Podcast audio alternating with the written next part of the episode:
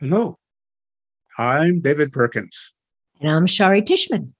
Welcome, and welcome back to Thinkability. Now, our topic today is enticing intuition. That title has a double meaning.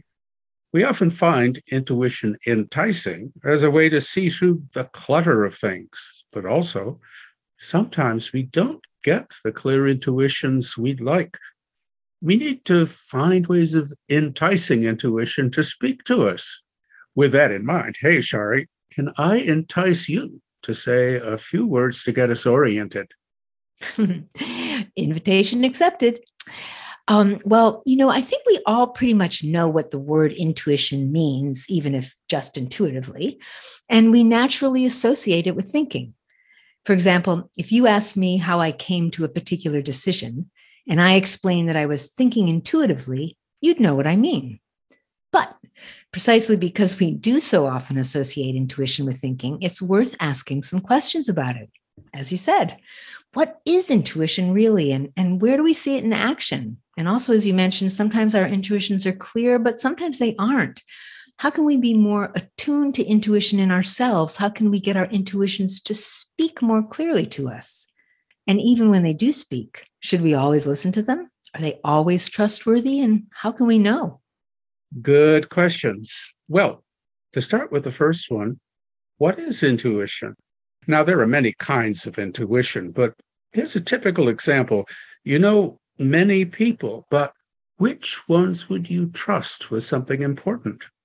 We usually have a quick intuitive sense of whether we trust someone or trust them for a particular thing in general, I think we can say that intuition is a holistic sense of something, trustworthy or not, good, bad, mixed, interesting, dull, worthwhile or not, and so on. Now, that's different from analyzing something with a number of pros and cons. For a typical intuition, maybe we can name a reason or two, but they don't seem to get anywhere near the whole picture. So, we speak of intuition or gut sense of something or an impression or a feeling. But, Shari, where do you think those gut feelings come from? Hmm, well, it's pretty well accepted by psychologists that intuition is a kind of unconscious pattern recognition. You know, when your mind makes quick sense of a bunch of perceptions and puts them together based on past experience. Like, for example, suppose you're meeting a friend for a cup of tea. And as you start chatting with her, you have an intuition that something's wrong with her. Maybe there's something that you kind of have a sense she's not telling you something. Now, you could reverse engineer the experience and try to find reasons why you had that intuition. Maybe it was body language, maybe knowing her over time, you detected a slight change in her voice, and so on. But you picked up those perceptions unconsciously and they coalesced in your conscious mind as an intuition, sort of a unified gut reaction rather than a, a list of individual perceptions. Come to think of it, the boundary between intuition and perception is blurry. The things that we call perception are obviously perception, like recognizing a friend or a model of car or a breed of dog. When we have a distinct impression that's not obviously perception. Well, we tend to call that intuition. We do. And, and those moments occur all the time. We see intuition in action at all kinds of everyday junctures, don't we? Like, like decision making or problem solving or problem finding, matters of taste, figuring out what appeals to us and what doesn't also, there's lots of research that shows that expert practice in almost any area, whether it's sports or arts or teaching, often involves lots of intuition. And that makes sense because when you're an expert at something, you've had a lot of experience at it. So you have lots of experience seeing patterns. But it's important to remember that part of expertise is also knowing when not to rely too heavily on intuition and to use deliberate reason and analysis instead like when a new kind of problem arises that you're not at all familiar with or or if it's a very high stake situation and you want to think really clearly. Yeah very true. Also it's interesting that we use intuition all the time in everyday low stakes contexts and we don't think anything of it and don't even identify it as intuition or identify it as anything. For instance, what do I feel like watching or reading or having for supper? What do I think of so and so just casually? It's tempting to view intuition as just once in a while, even exotic. But really, intuition is completely commonplace. We couldn't get through the day without it. Hmm, that's true. And and you know, speaking of commonplace, it's worth mentioning that all of these places that we see intuition in everyday life, of course, also come up in educational settings. You know, students call on intuition to help them solve problems, to decide what they're interested in, to follow paths of inquiry. They use intuition to make decisions about how and what to study, decisions about what sources to trust, and, and so on. Well, that's great. There's something of a picture of how intuition works.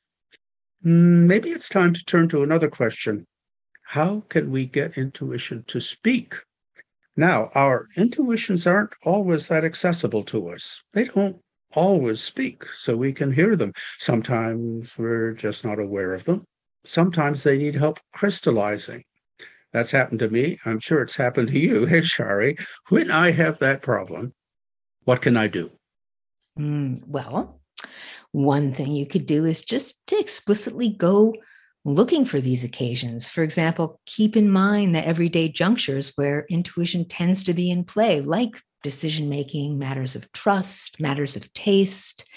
And when you're at one of those junctures, just ask yourself, do I have an intuition here? Makes sense. You know, now that I think of it, there's a kind of a quirky strategy that can also help. One way to surface intuitions is to use a rating. So imagine you're rating something on a 10 point scale, like how strongly you feel pulled in a certain direction. So is the pull a two, maybe a six, maybe a nine? That rating trick also works for choosing among different options too. At first, let's say I'm not so sure about choosing A versus B. I like them both. It's kind of a dilemma. But if I ask myself to rate them, it turns out one's a seven and one's a nine. Okay, I'm going for the nine. That is a great trick, Dave, and I am going to use it because it just feels like it makes sense.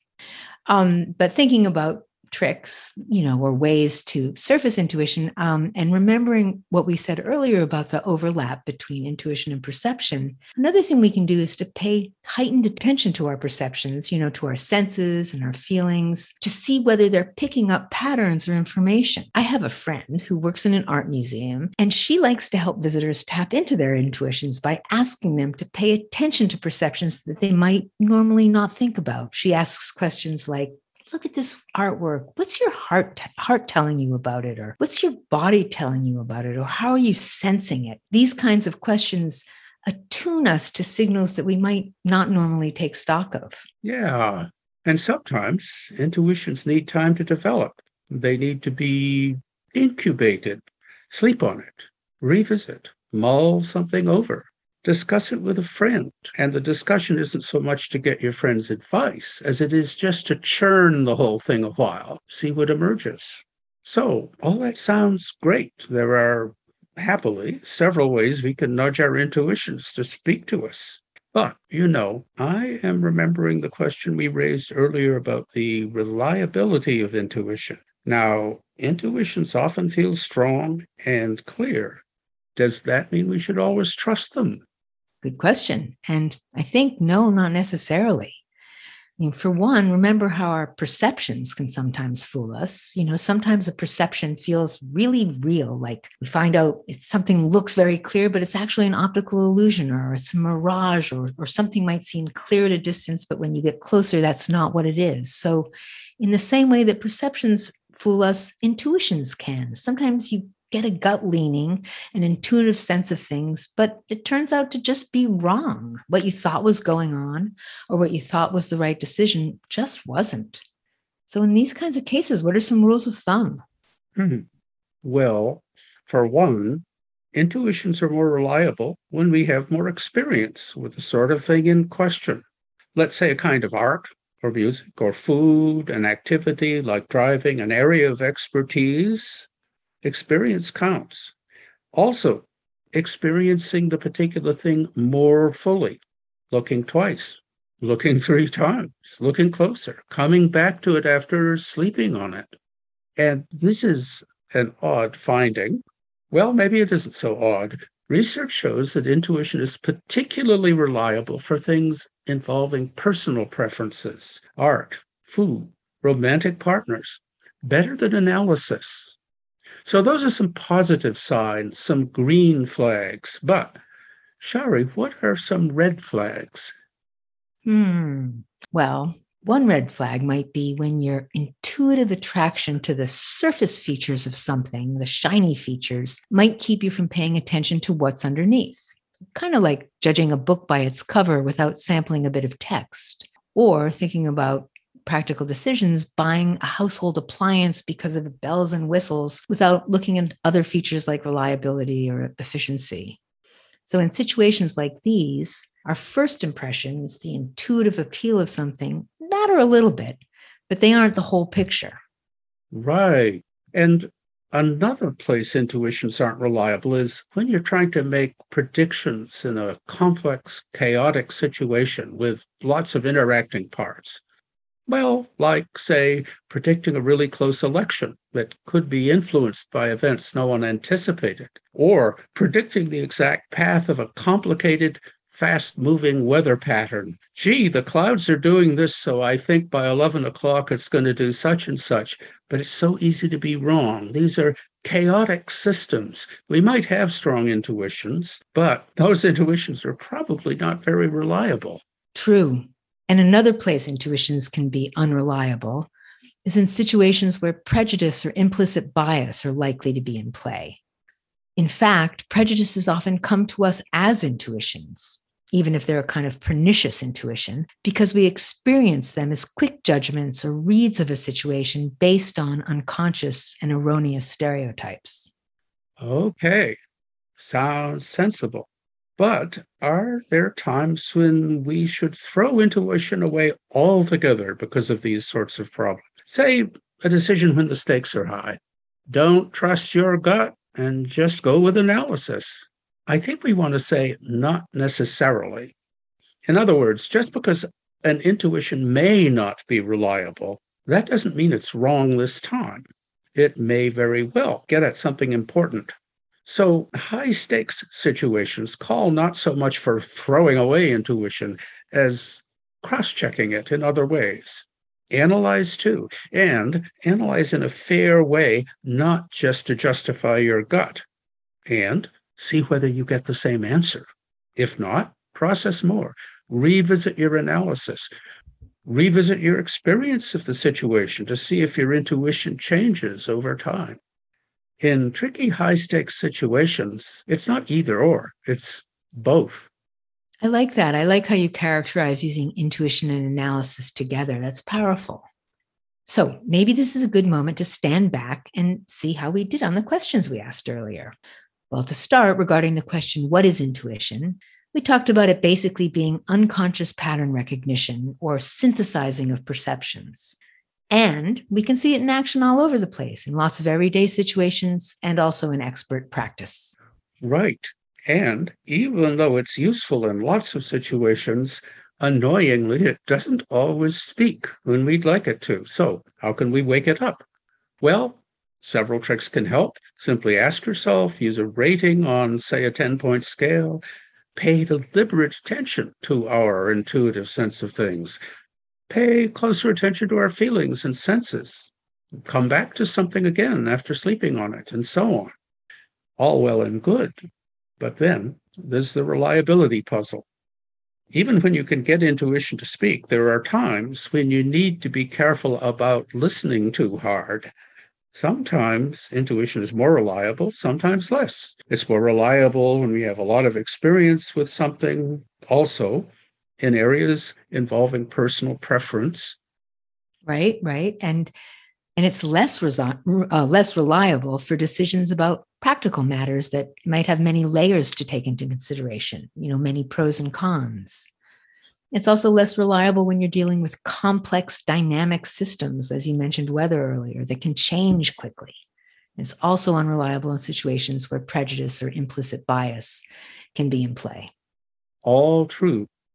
But this certainly doesn't mean ignore your intuitions. They still may reveal something important. It means take them with a big grain of salt. Maybe most important for high stakes matters, it's smart to take both paths. Look to your gut, but also analyze the pros and cons in a fair, balanced way. If you need to, explore the matter further over time until you come to a clear view. Yeah, that can be confusing at first, but it really pays off in the end. Great point. Also, it really underscores how intuition is an important part of our cognitive toolkit, along with other forms of perception and also along with reasoning, deliberation, and analysis. So, putting my educator hat on, intuition is something we probably want to pay attention to when we're trying to teach thinking. Have any ideas about that, Dave? Well, let's see. Sure. One thing to do is straightforwardly teach students some basic information about intuition. That it's a kind of unconscious perception or pattern recognition, that we get intuitions all the time, that they can be helpful, but also sometimes wrong, and that accessing and evaluating our intuitions can help us be better thinkers.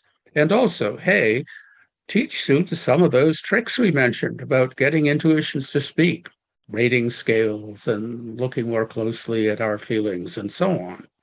I like the idea of teaching some tricks, and I agree that it's really important to share some information about intuition with students.